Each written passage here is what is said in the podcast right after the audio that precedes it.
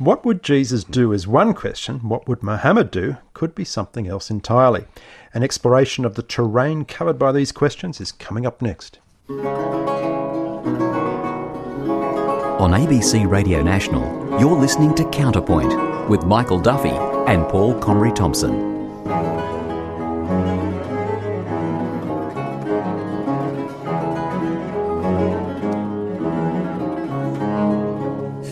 Mark Durie is vicar of St Mary's Anglican Church in Melbourne and a human rights activist. He has a particular interest in something we don't hear a lot about the persecution of Christian minorities in Islamic countries. Mark has been a senior academic in the field of linguistics and language studies and a Harkness Fellow, and is the author of many books, including most recently The Third Choice, which is about Islam and freedom. Mark, welcome to the program. Thanks, Michael. Great to be with you today. Can you give us some just overview idea of the extent of the persecution of Christian minorities? I think a recent study suggested that um, two thirds of people that are persecuted for their faith in the world today are Christians. There's about 60 countries uh, in which Christians could be considered to be persecuted. And uh, uh, uh there are estimates uh, as much as uh, tens of thousands or hundreds of thousands that are losing their lives in um, in recent years. Uh, so it's extremely serious, extremely serious issue.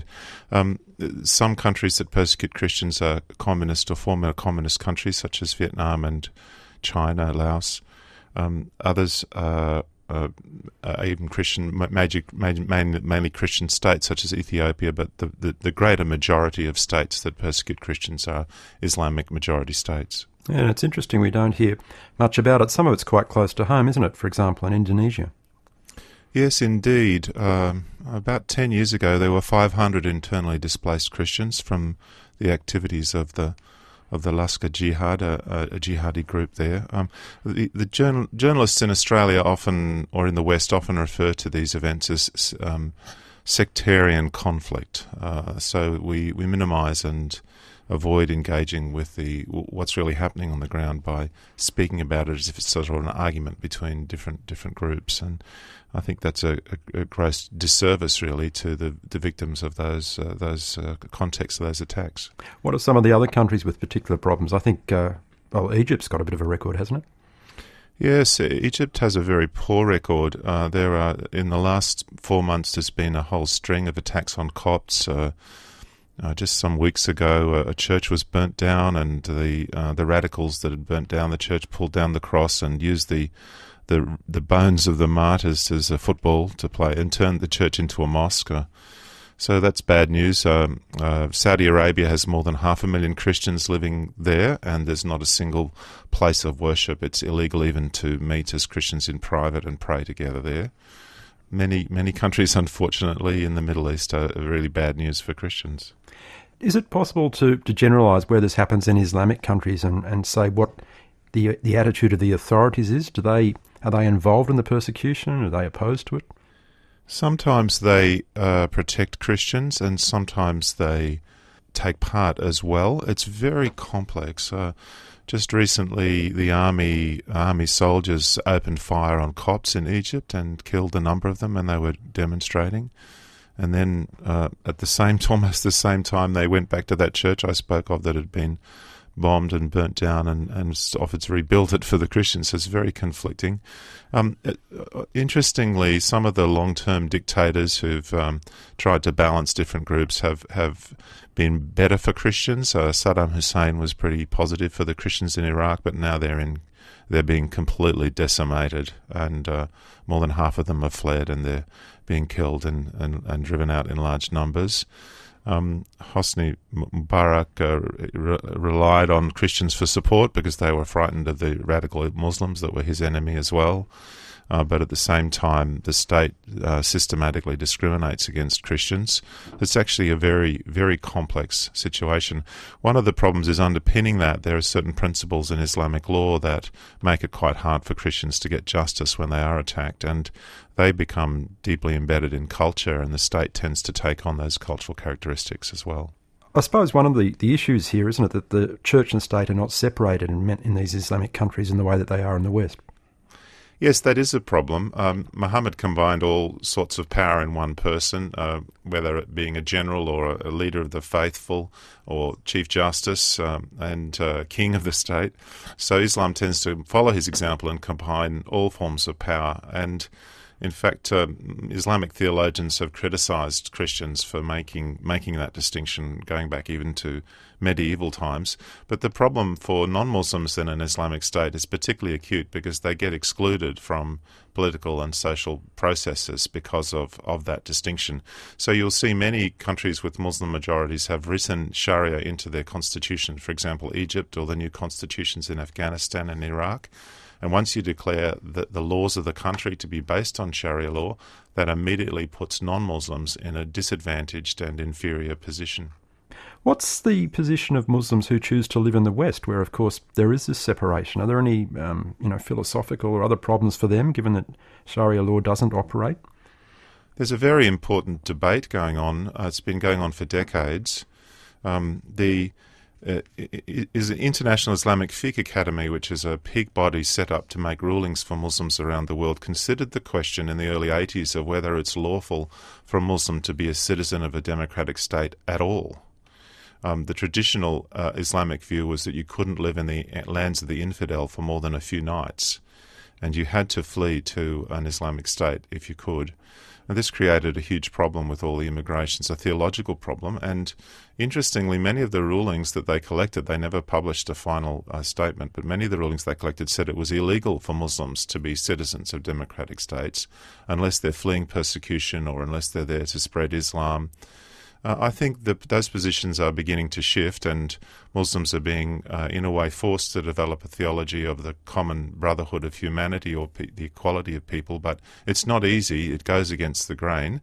And there's certainly a, a very uh, well articulated view that um, Muslims shouldn't live in states that are not Islamic states. And sometimes you'll even see strange things happening, like leading Muslims in the US declaring that America is, an, is a better Islamic state than many Muslim states, and that helps them get around the problem of saying, oh, we're living in the lands of the infidel. I was going to ask you about that. I mean, is there an issue here with, with loyalty of Muslims living in Western states? But from what you've said, I, I suppose there's just a great variety of attitudes, isn't there? There, there is a great variety, and uh, I think if you ask many Christians, they'd say their primary loyalty is to God, but they don't see the conflict in the way that some Muslims do. Um, that they see their primary loyalty to the Ummah. This is the the family of the Islamic community, one nation.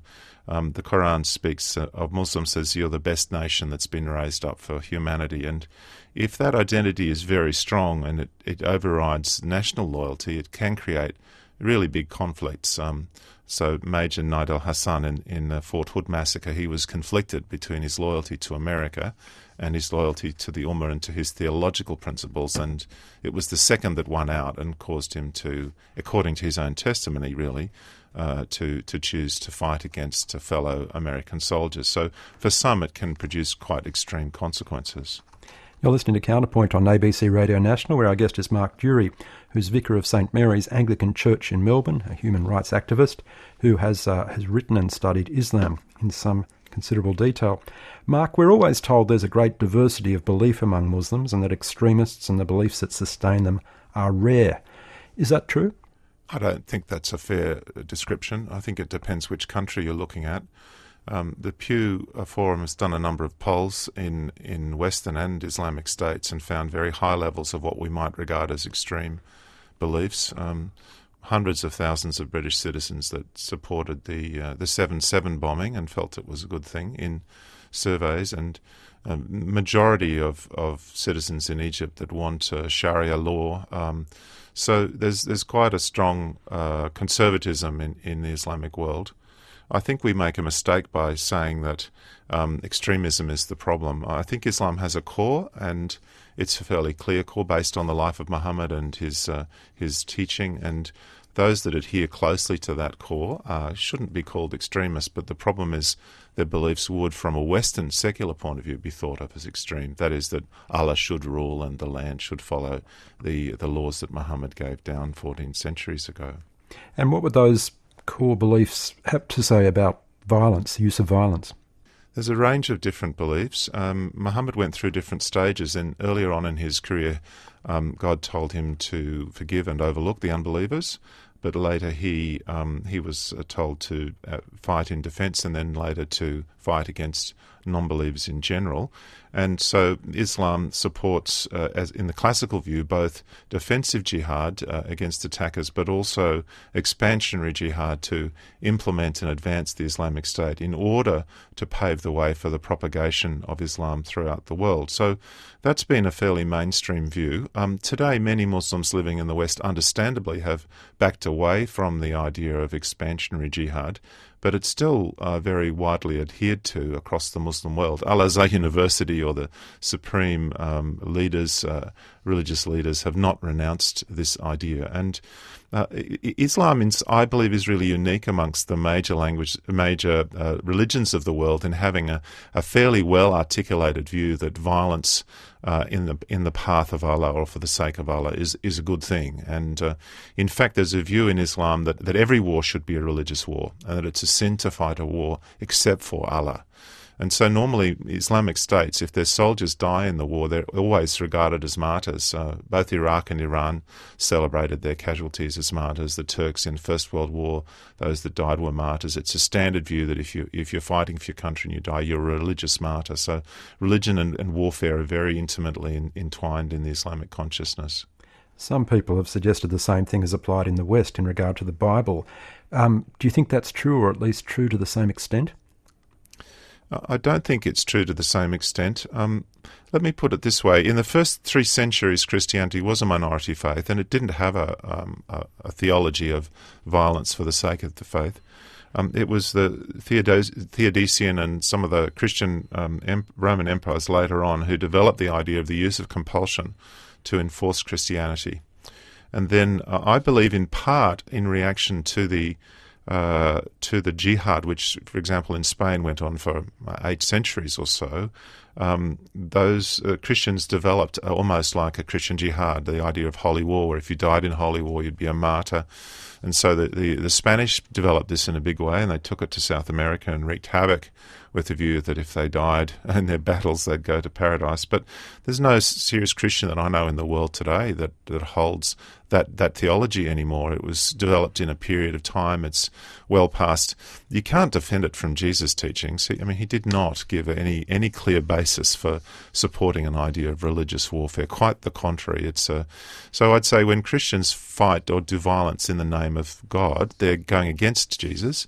But when Muslims use violence in the name of Allah, they may well be, and often believe that they are, acting in accordance with Muhammad's instructions.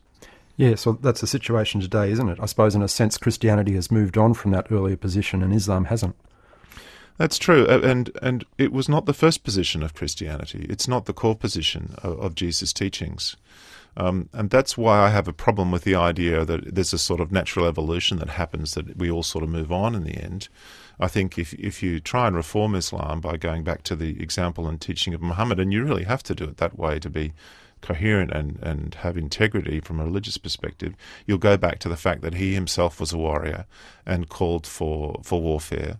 And so that keeps coming back. Whereas if you want to reform Christianity by going back to Jesus, you'll produce a more peaceful faith because Jesus was a man of peace, not a man of war. Is that to some extent what happened in the Reformation? Yeah, the Reformation definitely, from the Christian point of view, was a going back to the teachings of Jesus. A, a good example of a Catholic reformer was St. Francis, who read that Jesus said you should give sell what you have and give it away to the poor. So he did it. Uh, Luther spoke about the freedom of the German nobility. He quoted St. Paul, you know, for freedom Christ has set us free. So people looked to the New Testament and found principles that uh, enabled uh, change by going backwards. And you could think of it as a regressive movement. It went back to Jesus. It happened to uh, coincide. Some of the values of this movement did happen to go hand in glove with the with the Renaissance and, and other principles that were influencing people in Europe. And it wasn't. Uh, it didn't cause backwardness, if you like. Uh, but the problem with the difference really with Islam is that a reformation has been going on in Islam, and as Waleed Aly said, uh, the result of it is Al Qaeda, and that's a really disturbing problem, really, for, for, for the world today. Really, is that right? So Al Qaeda Al Qaeda is uh, Islam's reformation. that's right. They, they, looked at Muhammad and what would it be like to do exactly what he did and to follow mm. his principles, and this is what we produce. What would Muhammad do? Yeah, that's the question. What would Jesus do? What would Muhammad do? Both mm. both both followers ask that question. And uh, I guess what you're saying is that they'd probably do something quite different, even despite this widespread notion we often have in the West that all gods are the same. They would do something very different, and uh, I think gods are sometimes more different than we. Uh, we're uncomfortable about that idea, but really there are lots, millions of gods in the world, and believe me, they're not all the same. Mm. They require different sacrifices, different different values. I think the secular West has uh, really wanted to uh, protect itself from having to engage with faith and to make distinctions. And it's not helping us at the moment in dealing with a, a century in which religion will be much be the most important ideological issue. And so we're ill equipped for the challenge ahead of us, but we have to engage. Mm. Many Christians seem reluctant to defend their own tradition in case they're accused of hypocrisy, and the example of the Crusades is often brought up. Do you think Christians should regret the Crusades? I think they should acknowledge that Crusaders did some things that were reprehensible and wrong.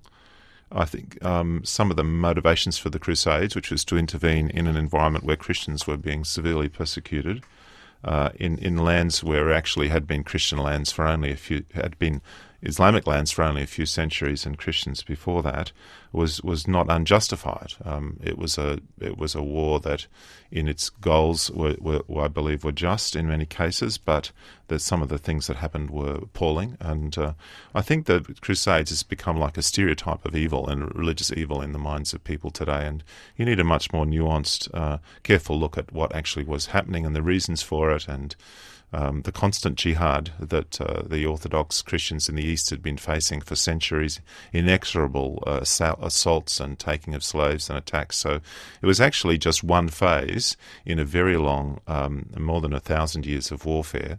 And for various reasons, cultural, historical reasons, it's become a kind of iconic part of that uh, that tradition in the Western mind. But uh, it's in my mind, it's just one phase in a very long, a very long battle that more or less, uh, in, in many ways, the, the Islamic Jihad proved successful. I mean, in the end, the, the Orthodox, the, the, the Constantinople was defeated, and uh, what they'd feared when they asked for help from the West actually came about. Mark, you've got a very interesting blog, and we'll put a link to it up on the Counterpoint website. Uh, and one of the things readers or listeners will find if they go there is uh, I think you've got a list of a number of, of very bad ideas. And I just thought I'd finish by asking you about two of them. The first is the claim that we often hear these days that extremism is always wrong and that moderation is usually preferable. Indeed, it's the answer to so many of our problems. What do you think of that? Yeah, it's a really bad idea. Um, uh, extremism is is this the idea that if the world is flat and if you go too close to the edge you'll fall off? So just stay in the middle and you'll be fine. So you shouldn't be anything too strongly. Just sort of be a kind of moderate in the middle person. Now if you're looking for a good surgeon you wouldn't say look are you, are you a moderate surgeon? You're not too strict about hygiene and everything. You know I'd, I'd like someone who doesn't take their job too seriously uh, you, you, wouldn't you wouldn't choose a doctor on that basis, and it, it really lets us off the hook from having to make decisions uh, and and to make value judgments between competing ideologies and beliefs. And um, there was a view, a, a book written by Eric Hoffer called The True Believer in the fifties, and he argued that basically people just follow ideologies, but it's their extreme personalities that's the cause. Someone who's a communist might be a fascist tomorrow, and uh, that's really that sort of outlook has made us not uh, unwilling to look at the actual ideas. And you need to actually ask: Is this a good idea or a bad idea? And if it's a good idea, be strong about it. Don't be embarrassed. So the language of extremism has been very disempowering and debilitating of us in terms of analysing and, and being able to respond to ideas. And finally, Mark, what's your idea on progress? In in general, do things usually get better? No, they don't. They go backwards and forwards, up and down. I mean, people thought the 20th century would usher in this wonderful century of social progress, but then you had Nazi Germany. Uh, the communists believed that uh, you know history is moving forward, and you know, and they produced uh, tens of millions of casualties of terrible regimes. We still seem wedded to this idea of progress that things will inevitably get better. Um, they don't. Human nature is very uh, flawed, And if we have a utopian view that history is evolving and uh, change is always going to be better, we'll be blind to a lot of the threats and challenges that are faced. Sometimes things in the past were better, sometimes they weren't. We can't assume that if you just leave religions alone, they'll all sort of become calm and moderate and beautiful. Politics doesn't work like that. Religion doesn't work like that. Humanity is not as uh, kind of naively blundering its way into a utopia as we tend to assume in, in, the, in the West today. I think that's a good warning, Mark. We'll leave it there. Thanks for your time. Thanks, Michael. It's been a pleasure. Mark Durie is Vicar of St Mary's Anglican Church in Melbourne and a human rights activist. His most recent book is The Third Choice, which is about Islam and freedom. That's it for us today. The program is produced by Ian Coon. Our sound engineer is John Diamond, and I'm Michael Duffy. And I'm Paul Comrie Thomson. Bye for now.